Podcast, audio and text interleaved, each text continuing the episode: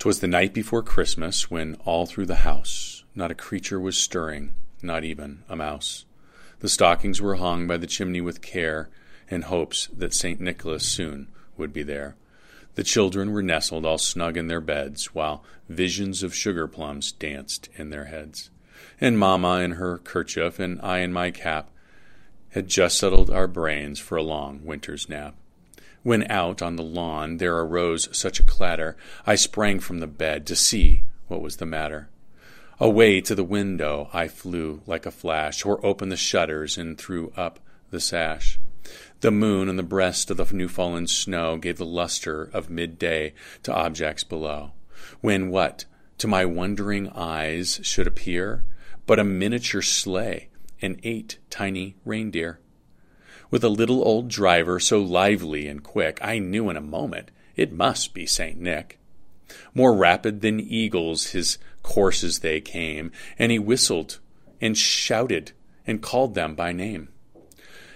Now Dasher, now Dancer, now Prancer and Vixen, on Comet, on Cupid, on Dunder and Blixen, to the top of the porch, to the top of the wall, now dash away, dash away, dash away all as dry leaves before the wild hurricane fly, when they meet with an obstacle mount to the sky. So up to the housetop the courses they flew, with the sleigh full of toys and St. Nicholas too.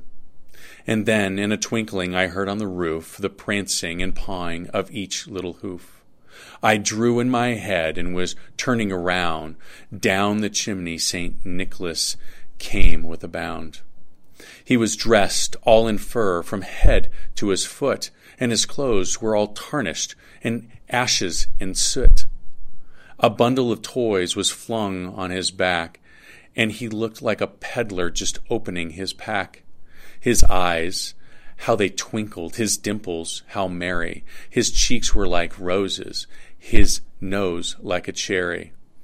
His droll little mouth was drawn up like a bow, and the beard of his chin was as white as the snow. The stump of a pipe he held tight in his teeth, and the smoke it encircled his head like a wreath.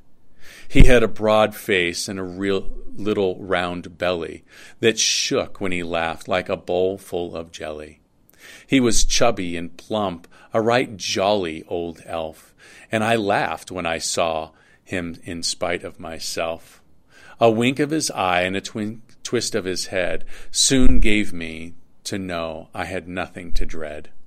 He spoke not a word, but went straight to his work, and filled all the stockings, then turned with a jerk, and laying his finger aside of his nose, and giving a nod up the chimney, he rose.